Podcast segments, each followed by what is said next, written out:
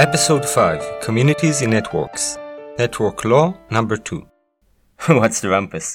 I'm Asaf Shapira and this is NetFrix.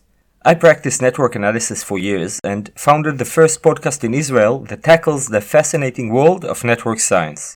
Networks are the building blocks of our universe and we encounter them everywhere.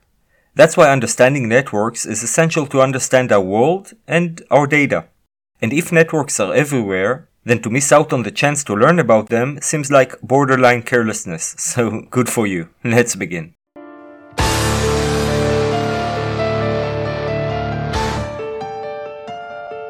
In the last episode, we learned that since the 21st century, network science acknowledged that networks are not random and they follow universal laws. And if the power law is the network's rule number one, then rule number two is nodes in networks congregate to communities. What does it mean? A closer look at the internal structure of a network shows that a network is made up of dense clusters that are highly interconnected. These clusters are called communities if you are a network scientist, or clusters if you are more into computer science. Understanding communities will allow us to analyze easily and efficiently networks of any size and even discover what we did not know we did not know, the so called unknown unknown, and most importantly, to tell an interesting story about our data. In this episode, we'll show how to do it and what it has to do with cauliflower. So let's begin.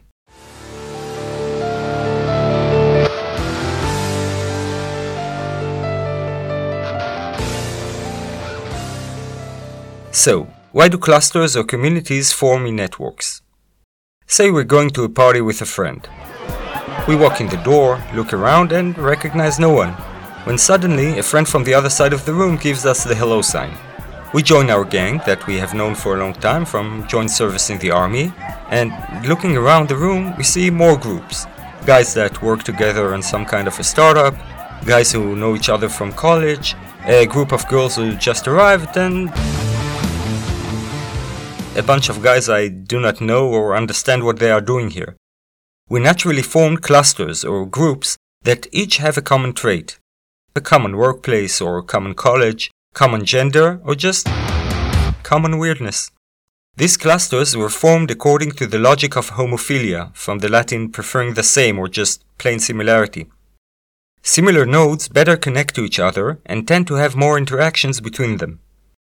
In an example from a previous episode, we analyzed the sociograms or drawings of Moreno's social networks. We'll recall that Moreno is a social psychologist, researched the social relationships of pupils within a classroom. Moreno noticed that in third and fourth grade, the network had split into two distinct communities with a single connection between them. The common trait or homophily that defined each community was that of gender. By the way, the study was done in the 1930s in Brooklyn. When I presented it to teachers in 2019 Israel, they noted that the clustering of pupils into gender based communities happens in much earlier grades these days than those depicted by Moreno. In human networks, there are many kinds of homophilic traits to which the network cluster by, such as language, religion, ethnicity, common opinions, and more. But the most common homophilic trait is probably geography, or more accurately, geographical proximity. If we think about it for a moment, then the traits of language, religion, and ethnic origin are often very related and even dependent on geographical proximity. Even shared opinions are often a matter of uh, geography. For example, it can be assumed that the hardcore of Israel's supporters is, well, in Israel. The same is true of the small world example from a previous episode. Just as a reminder, the small world experiment was conducted by Milgram, who was a well known social psychologist in the 1960s. In this experiment, Milgram set out to find how many mutual friends would a chain letter have to go through from a random source to a random destination. The chains of letters whose source and destination shared geographical proximity were shorter and faster indicating that geographical proximity makes for better connectivity. But what about today's online networks? Technological developments should have made us indifferent to distance. After all, theoretically, I could offer friendship on Facebook to someone who lives next door to me just as easily as to anyone on the other side of the globe. In practice, we'll find that the chances to become friends with someone whom you share the same space are much higher. And check your friends list at Facebook just to make sure. We can certainly be friends with people abroad that are not physically close to us, for example, through working relationships or uh, rooting for the same sports team. Just for everybody out there in Packerland. Green Bay Packers, anyone?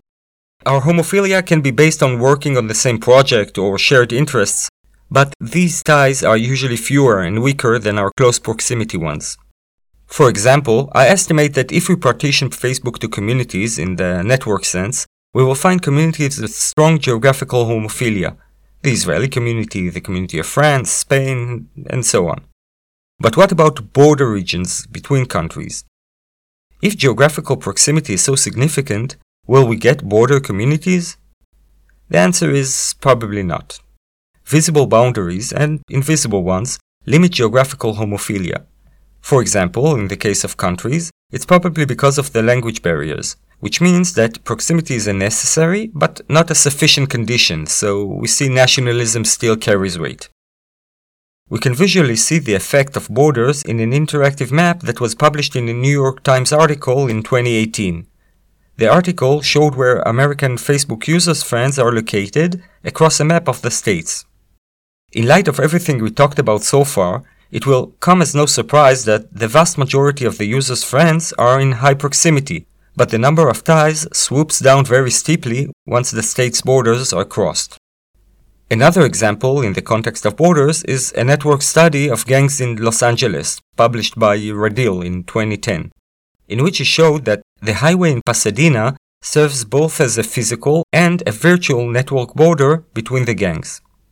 Personally, I recall an example of virtual organizational borders from my service, when initial attempts were made to produce integrated teams from different units. The idea originated from the reasonable assumption about synergy, meaning that combining several disciplines together makes for a better output. Some of the early participants of those synergy teams expressed frustration that, despite the joint sit down, there were still barriers and lack of cooperation between the team's partners. Often, the participants did not see themselves as part of the team but as representatives of their mother units, or simply put, human sacrifices to the manager's attempt to show cooperation. Therefore, structural reform was also required alongside the physical and geographical regroup. Network analysis of the organizational ties could have revealed it sooner, because it would have shown that the network clustered according to the same unit homophily and not geographical homophily. And yet another example for the homophilic trait of communities we can find in the academic field. For this, we will use the database containing academic papers and present it as a graph or a network, where each paper or node is linked to the paper that cites it. When using community detection on this network, we'll find that the communities are arranged according to the various fields of interest that concern the academy a community of physicists, a community of biologists, and so on. That's because papers mostly cite papers that are related to their field, which is homophilia by practice. Papers in the field of chemistry will most often cite papers in chemistry. Sometimes they will also cite papers from the field of biology or computer science, but their strongest ties will be to their field of practice. A part of homophilic traits, communities also have another pretty amazing feature. They are fractal. What does it mean? At first glance, the communities look like a collection of random clusters, but a deeper look into them will reveal that these clusters are composed of smaller clusters, which are also dense and interconnected, and so on and so forth. This is the fractal structure of the network. And you can't say the word fractal and not mention cauliflower, because it's a great example for fractal structure. I don't know how close your relationship to cauliflowers, but we're going to take it to the next level. From a distance, a cauliflower looks like a white lump, but on a closer inspection, we can see it's made up of several lumps, and also these lumps are made of smaller lumps, and so on. But the cool thing is that each lump preserves the structure of the original cauliflower at any resolution. These lumps are called fractals, and we will expand on them in the episode on dynamic networks. What is the connection between cauliflower and dynamic network? Stay tuned to future episodes. For the skeptics among us, I suggest going to the fridge and take a look in the vegetable drawer. Cauliflower? Not the innocent looking vegetable we thought of. So, just as the cauliflower structure is preserved in every resolution, so too is the structure of the network, thanks to the communities. That is, the structure of the network meets Barabási's definition of a structure that is scale free. A quick reminder. As we've learned in episode 3, Barabashi, a famous network scientist, discovered that the distribution of the power law is maintained at any resolution in which we look at the network, making it scale free. And the same goes for clusters or communities in a network. In each community, the power law is kept. The community will have a few central nodes, and most of the nodes will have few edges. Even when we break down the communities to subcommunities and so on, the power law distribution within them will be maintained on any network. This feature of communities in a network will help us in our next use case, which involves classification and labeling. When we seek to classify or label big data, using communities' homophilic nature will allow us to label entire communities in the network. And vice versa. In order to see what is the homophilic nature of the community, we don't need to identify or tag all the nodes in it. Why? In the power law we trust. Using the degree centrality measure, which is simply the number of edges connected to a node, can point us to central nodes which in turn will best characterize what is the homophilic nature of the community. For example, let's choose a community from the academic paper network we touched upon earlier. Now, let's look at the top 1% of the most cited papers in it. If those high degree papers are from the field of physics, it will suffice to label the community as the physics paper community. Because of the power law, we don't have to classify each paper in this community. The same if you come across a community on Facebook where the nodes with the highest centrality score in the community are from Boston. It means we probably reached the Boston community. So, let's do a quick summing up. A network is made up of communities, which are dense clusters, meaning lots of edges between the nodes in the community. There's a reason for this density, and that is the community's homophilic nature, meaning nodes that have similar traits tend to connect more. Usually, but not exclusively, this trait will be geographical proximity.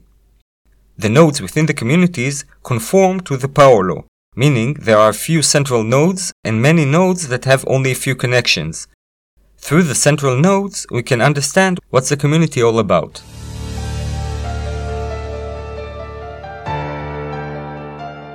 Another use case of community detection can be found in the field of text mining, specifically in an original study in 2012 funded by the US Army.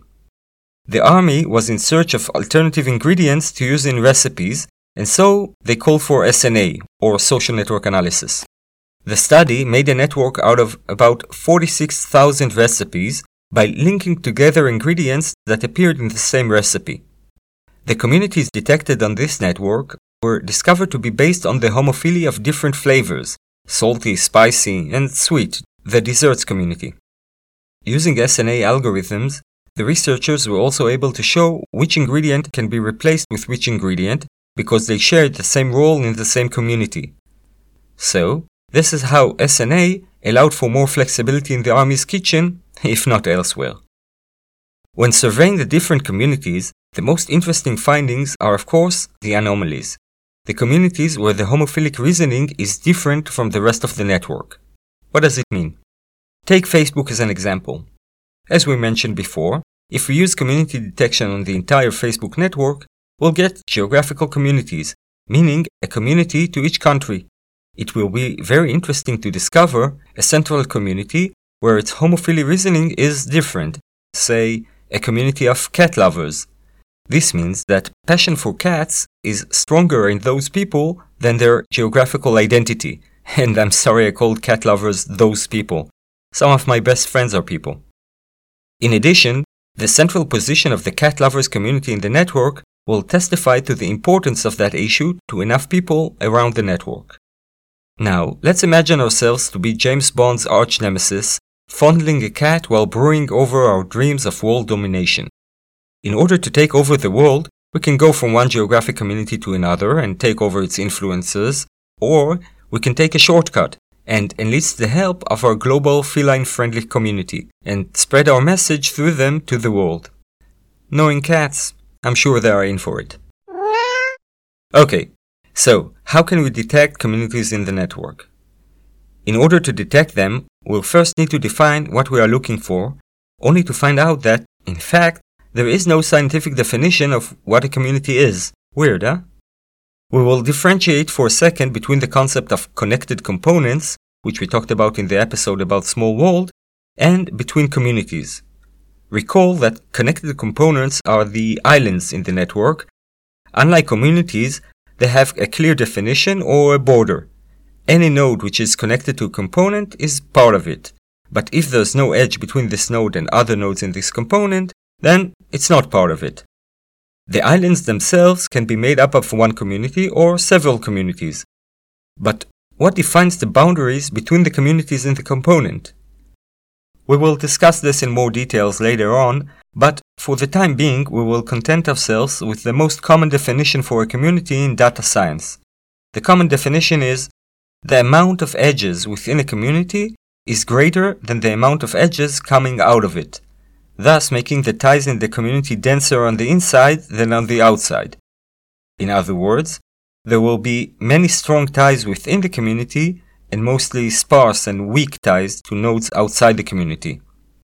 And you can't mention weak ties without mentioning Granovetter. Granovetter's paper from 1973, The Strength of Weak Ties, gained over 50,000 citations and is the most cited paper in the network field. His paper is considered groundbreaking since before it, the field has dealt mainly with the strong ties of the individual based on the intuitive assumption that strong ties are the important and influential ties.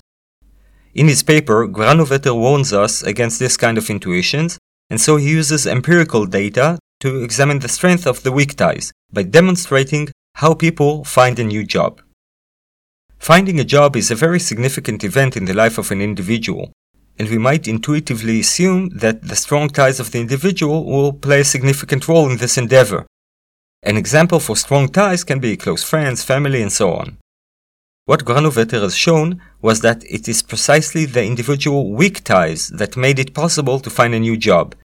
An example for such weak ties can be acquaintances from the past, such as from college or previous job. The reason he gave for this seeming paradox is the circulation of information. We usually do not get new information from strong ties. There's a low chance that the people close to us will know of news we don't already possess. It is precisely the weak ties that allow new information to trickle in. Granovetter's paper also has additional and lesser known insights, but ones that still hold water even half a century after its publication. Some of them will be dealt in future episodes. The one we'll mention that has bearing to our case is the paradox of strong ties. Granovetter diagnosed that strong ties produce a paradox at different network resolutions. In the micro level, the strong ties create cohesion between the nodes, but on the macro level, they actually contribute to the fragmentation of the network. He claimed that this paradox needs to be further proven and later in this episode we will see if he got it right. As a side note, unlike current papers, in which authors explain how all the previous researchers were wrong and how their paper is significantly better, Granovetter in his paper often praises earlier researchers and other papers. Well, it was the 70s, uh, simpler times. At the same time when Granovetter's paper was published, another researcher called Wayne Zachary discovered the potential of community detection in his famous study of a karate club. Zachary mapped friendships at a karate club, which included dozens of members.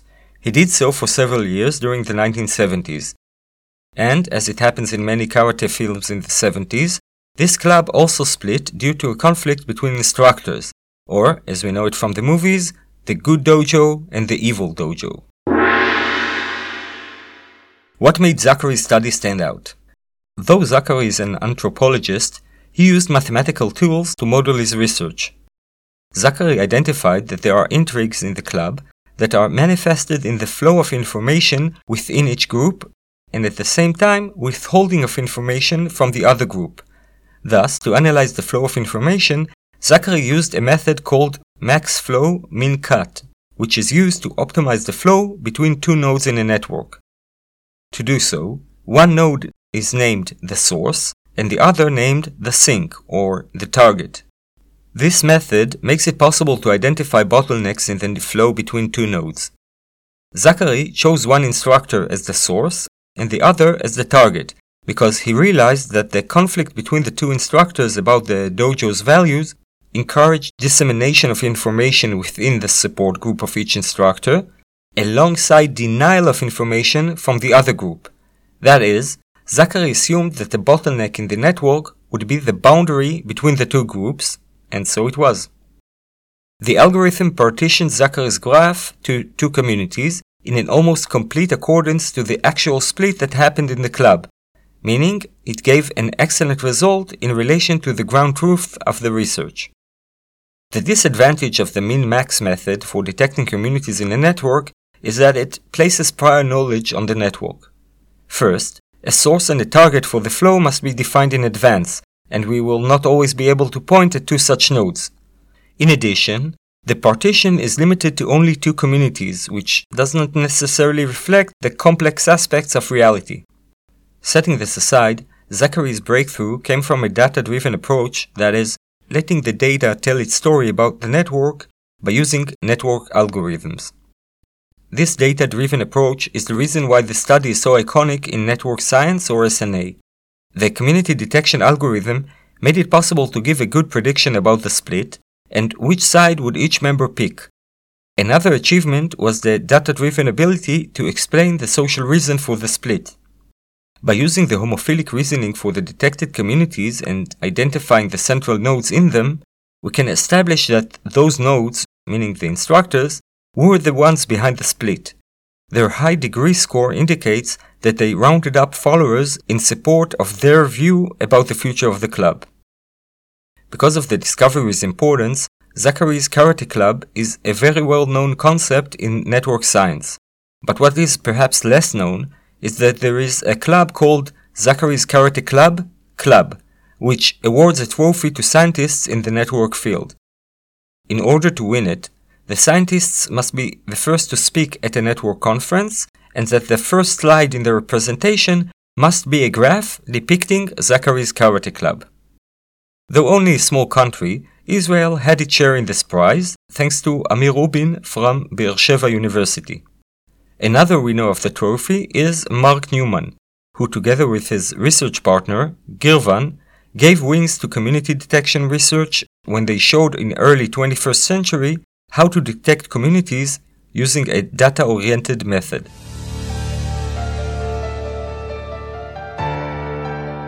Until then, a common method was to partition the graph to communities by using hierarchical clustering or dendrograms.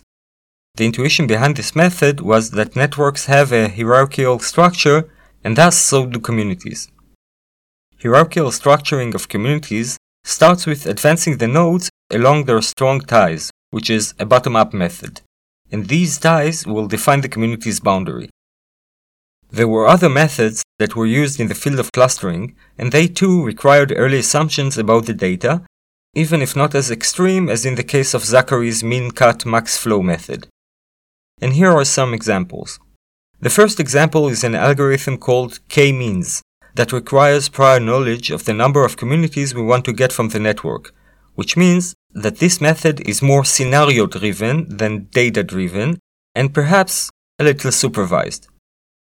The downside to using k-means is of course that the network can be partitioned to a different number of communities than we initially thought. Although k-means allows the partition to be changed based on observation of the result, this requires many manual iterations. Another clustering algorithm is dbScan, a 1996 algorithm that its paper is one of the most cited papers regarding clustering algorithms. But dbScan also requires an early assumption about the data. In this case, the required assumption is what's the minimal number of nodes that should be in a community. There's also methods that assume a Gaussian distribution of the data, but since we know our data is a power law, we'll politely brush them aside and move on. Another known method is a method called k-clique, that comes from a family of algorithms that are based on rigid assumptions about what is the definition for a community. As we've mentioned before, the definition of what a community is is a bit vague, but there are definite situations in which it can be said with certainty that a community is a community. For example, in the case of a clique. A clique is a group of nodes in which each node is connected to all other nodes. For example, to be considered a clique, a community of four nodes must have six edges to link them, which is the maximum possible number to do so. Because there's no room in a clique for additional edges, it is sometimes called a complete or completed graph. It's not so unusual to find a three node clique, but as the number of members increases, the chance of a community to become a clique decreases significantly on a non-linear scale. This means there might be many tiny cliques in a network, but only few large ones. Why? Power law, bitches! The slim chance to find a big clique in a network was what arose the suspicion of the authors of an independent report investigating Twitter campaigns in 2019 elections in Israel. They suspected that one of the tweeting communities was not spontaneous, since it acted as a large clique, and this, as we've mentioned, is a rare event. The investigation was called Big Bot Report, and in the public debate that followed, the authors were accused of claiming or implying that the active users in this community were bots, when in fact, behind the users were real activists. But what is undisputed by all is that a large clique indicates a significant coordination that can certainly be suspected of being activated by bots. The fact that cliques are less common is also the reason why K-clique algorithm is not ideal.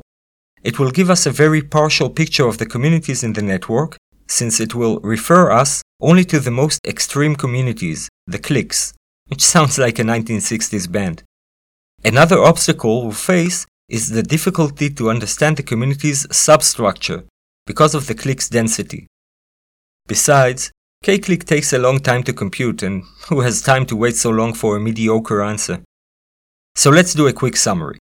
We've covered the evolution of clustering algorithms in the 20th century.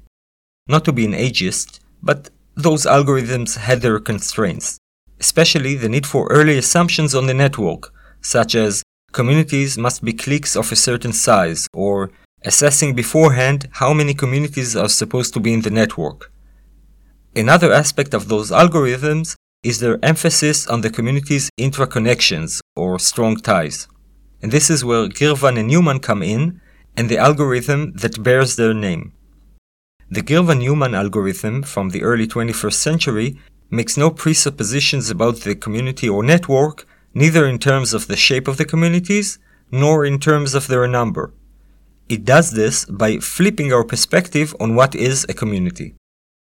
If in all the examples we have given so far, the main preoccupation was to find the strong ties that build the community, the complementary view would be to find the weak ties that form the boundary of the community. Instead of tracking the community from the bottom up through the strong connections, the Girvan-Newman algorithm first detects the boundaries of the community from the top down or from the outside inward. This kind of logic resonates Granovetter's hypothesis from the beginning of the episode. The strong ties that contribute to the creation of small community cannot hold a large network, and so the network disintegrates to communities whose weak ties represents the boundaries of its circulation. These are the boundaries that Girvan and Newman used.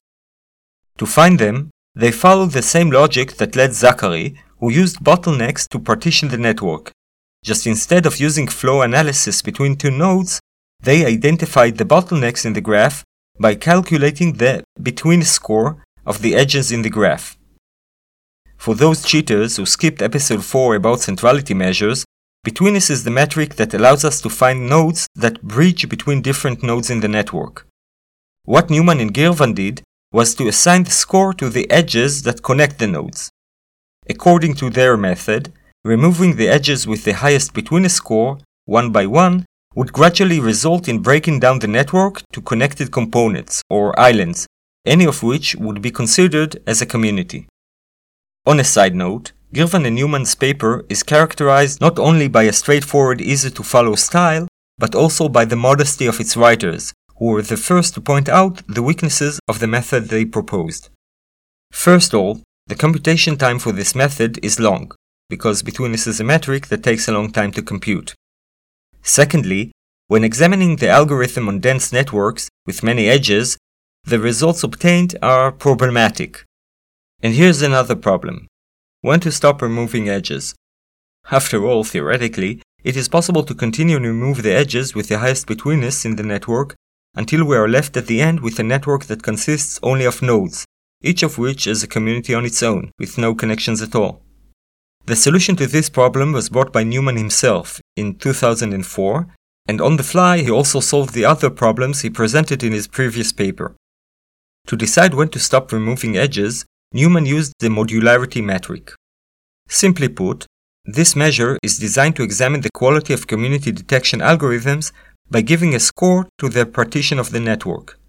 The score is calculated by comparing the density of the edges in the community obtained versus the density of the edges in a hypothetic random network, which has the same number of nodes.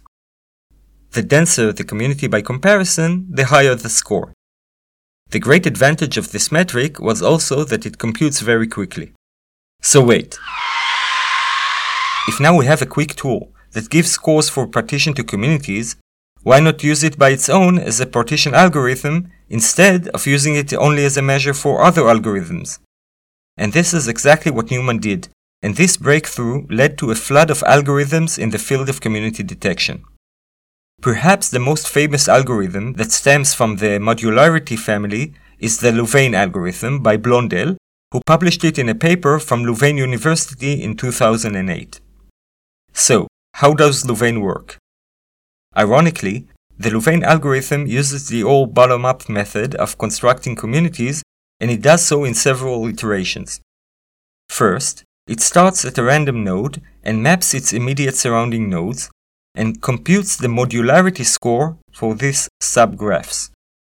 The scores can range on a scale from 1, which is a perfect community, to minus 1. That is, a clear cut case, this is not a community. Nothing to see here, keep moving. If the modularity score of the small community or subgraph is good enough, the Louvain moves to another node and performs a similar process until convergence. The output of the first iteration will be numerous small communities. In the second iteration, Louvain aggregates the smaller communities to produce larger communities in the same way as in the first iteration.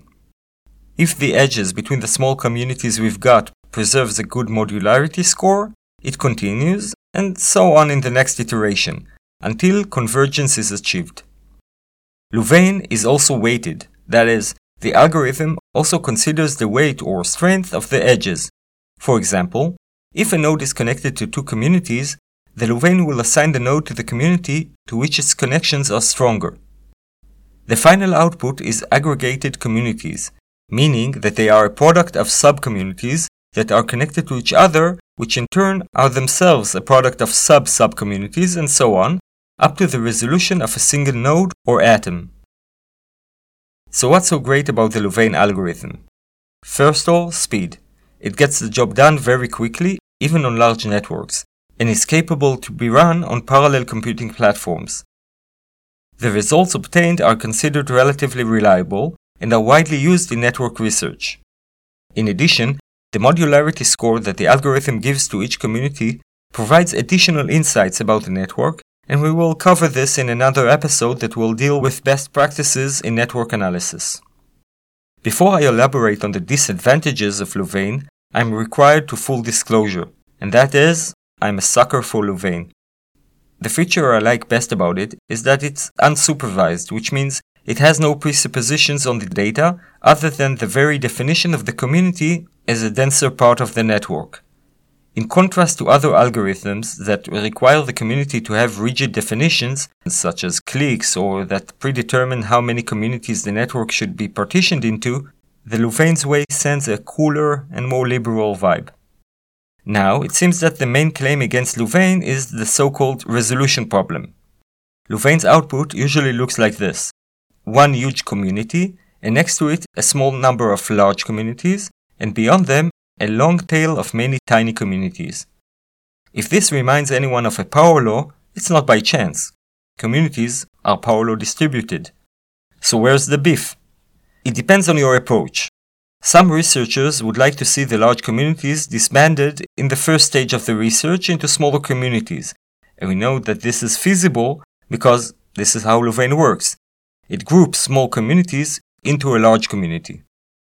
Personally, I see it as a feature, not a bug. This way, you can see which communities are more connected to other communities by being members of the same large community. But when it comes to huge networks, which contain millions of nodes, there is a limit to the resolution of Louvain. After about three dives into the subcommunities, the Louvain breaks down, that is, you can dive to the subcommunities of a large community and to their sub-subcommunities, but an attempt to see even smaller communities will probably result in seeing each node as a community in itself. This is because Louvain uses only three iterations or three levels of aggregation.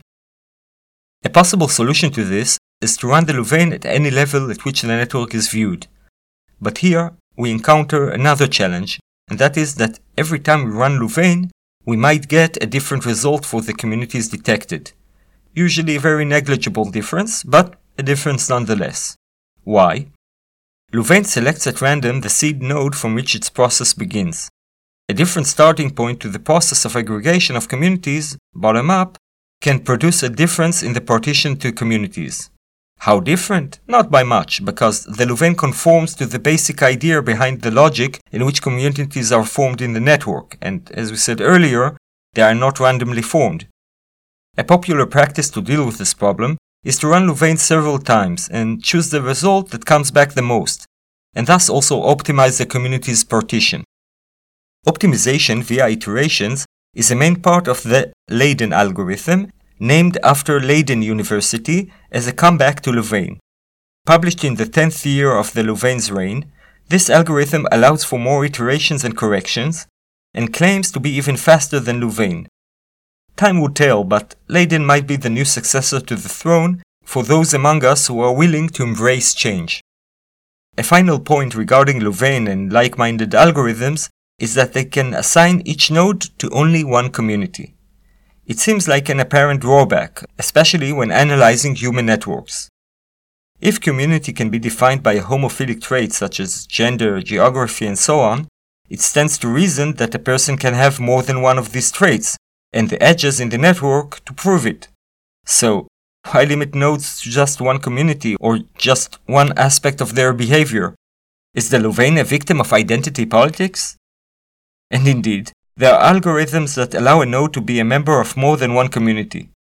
This family of algorithms is also called overlapping communities. K-clique, for example, is one of them. A node can belong to more than one click. Blinded as I am by my love to Louvain, I must say I see this restriction more as a feature than a bug. It's clear that a node can be part of countless communities, but the question is to which community it belongs the most, true to the period studied. In my opinion, the slogan one node to one community reveals the true nature of the node. For example, if I try convincing myself that I'm a devoted family guy, but a community detection analysis will assign me to my job community rather than to my family community, it means something. It means that my ties to my workplace are more numerous and stronger than to my family. So let's do a quick recap. We've covered the modularity family of algorithms, which is an unsupervised method for community detection. Because they are unsupervised, these algorithms are not committed to the analyst's predisposition and thus can produce innovative results. This method optimizes the assigning of nodes to communities by iterations and aggregations, and it does so fast enough to be used on big data. But just as there are hundreds of algorithms to find key nodes in the network that stem from different notions of what it means to be central in the network, so there are hundreds of algorithms for community detection stemming from different notions of what is a community. In future episodes, we might touch some more of them, like the random walk family, but I think that's enough for now. So, we now understand why communities are formed, what they look like, and how to detect them. So, what do you do with them? A quick segue and we're off.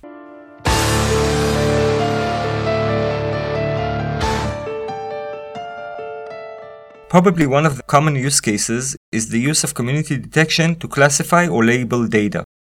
Here's an example from a graph theory meetup I've been to that dealt with the classification of products. A product can be associated with several categories, for example, a table. A table can be assigned to numerous categories, such as dining, furniture, outdoors equipment, and more, depending on its kind. If we build a network of products by assigning an edge between products that were purchased together, then community detection, such as Louvain's, will show us how customers associate the products, even if sometimes our content experts do not like it. Another major use case for community detection is that it is a complementary effort to the centrality measures in order to find the centers of gravity in the network that are in the context of our research. And now we'll come back and address the Justin Bieber's problem we've encountered in the previous episode on centrality measures. In the previous episode, we cited as an example an American study that tried to find who are the leaders of the revolution of the Arab Spring in Egypt in 2011. The study was based on the Twitter network, where nodes are Twitter accounts and edges are retweets. What they looked for were the centers of gravity in the revolution movement, and using centrality measures, they found that the top ranking Twitter account in the network belonged to none other than Justin Bieber. And here comes community detection to the rescue. Community detection on the Twitter network has shown that Justin Bieber is indeed the center of gravity, but its ties are mostly limited to a specific community, the homophilic nature of that community was Bieberism and bad taste. Not surprisingly, the Justin Bieber community was built in the shape of a star, and you would not believe who was at its center. In contrast, the community that actually consisted of the revolutionaries in Egypt was much denser or interconnected than Justin's community, indicating that it held more discourse and better echoing of messages, at the center of gravity of this community were the leading bloggers and people who have probably taken a more significant role in the events than Justin, although having scored less than him on the degree centrality measure. As we mentioned before, you don't need to go through all the nodes in the community to find out what the community is all about. It's enough to go through the high degree nodes, as in the case of Justin Bieber's Twitter community. The highest ranking node will probably be Justin Bieber, making it easier to label the community's homophilic nature. By the way, in this example, we used a new metric we can apply on networks and communities called the density metric. This measure can be easily calculated by dividing the number of existing connections or edges in the network by the number of potential edges that can be in the network. The higher the number, the denser the network, which indicates greater interactivity. A score of 0 means there are no connections at all in the network. And a score of 1 means the network is actually a clique or a complete graph. Density metrics can be used, for example, in a comparative follow-up of new groups. The group's cohesion can be measured by using the density metric. A successful group should usually score high on this metric. But the real power behind community detection is when tackling big data. There are too many podcasts and YouTubes aimed to frighten the older population of big data and giant networks by pointing to the challenges of analyzing and deriving meanings from data. But fortunately, we prefer to come up with solutions, not problems. When it comes to analyzing large networks, community detection should be our first go-to tool. It allows us to view the entire network top down and thus analyze it quickly and elegantly, regardless of its size. This is made possible by the Communities Graph. A community graph is a network of links or edges between communities, where each node in the graph represents one community, which in turn represents all its nodes. In fact, this graph is just an aggregation of the nodes graph. What we'll see in the aggregated communities graph is the same phenomena seen in an ordinary graph or network. That is, the community's graph is also scale free. Doesn't matter in which resolution we view the network, nodes, or communities, the same laws apply to both, and the number one law is the power law. As the network grows, there will be a few large communities connected to each other that will constitute a giant connected component, while most communities will be connected components of their own, not connected to any node outside their community. These communities will form the long tail of the law distribution. Most often, each such community will have a relatively low number of nodes. So, to understand what's the network about, we need to visit only the central communities, because the centrality and size of communities is also a law. For example, if we look at the community graph of our academic paper network, we could see which communities, or rather fields of study, are more central. In the previous episode and in the first part of this one, we've touched the subject of anomalies in the network as a good place to find interesting insights. The same goes for the community graph. If we find a central but comparatively small community, it means that this community, regardless of its size, is probably important to others in the network, making it an interesting subject for further research. By combining the community's graph to our previous understanding of community's homophilic nature, we'll get an overview of the whole network that can reveal to us its structure and the logic behind it. But even more, it can reveal to us what we did not know we did not know, or the unknown unknown.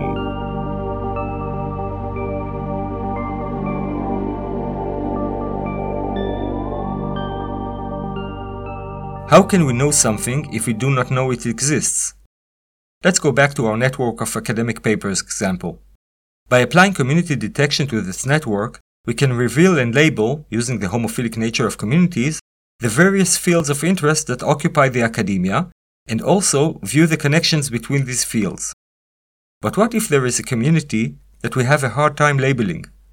For example, if we have looked at the academic network several years ago, we would find an unfamiliar community that contains papers from several different fields, such as biology, chemistry, and psychology.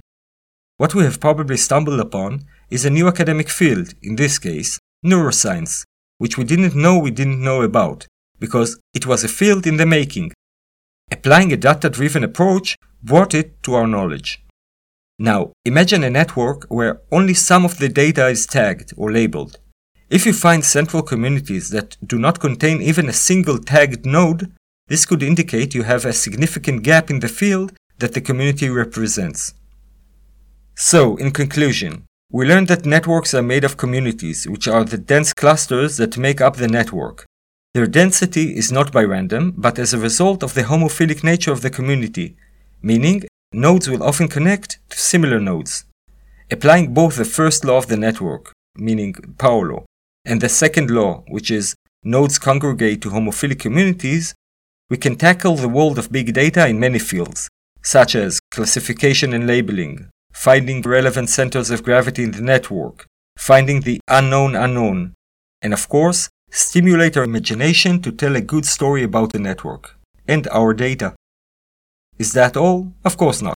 Communities still have many more features. For example, we haven't touched the fascinating aspects of the dynamic nature of communities, or communities in directed networks. But this calls for restraint, so we'll save something for future episodes. Did you enjoy and want to share? Have you suffered and you don't want to suffer alone? Tell your friends or add a review on Apple Podcasts and or like our Facebook page. If you're from Israel, please add a review in Podcasts of Israel. The episode's notes and links are available on NetFrix site, that's www.snapod.net. The music is courtesy of Compile Band. Check them out. See you in the next episode of NetFrix.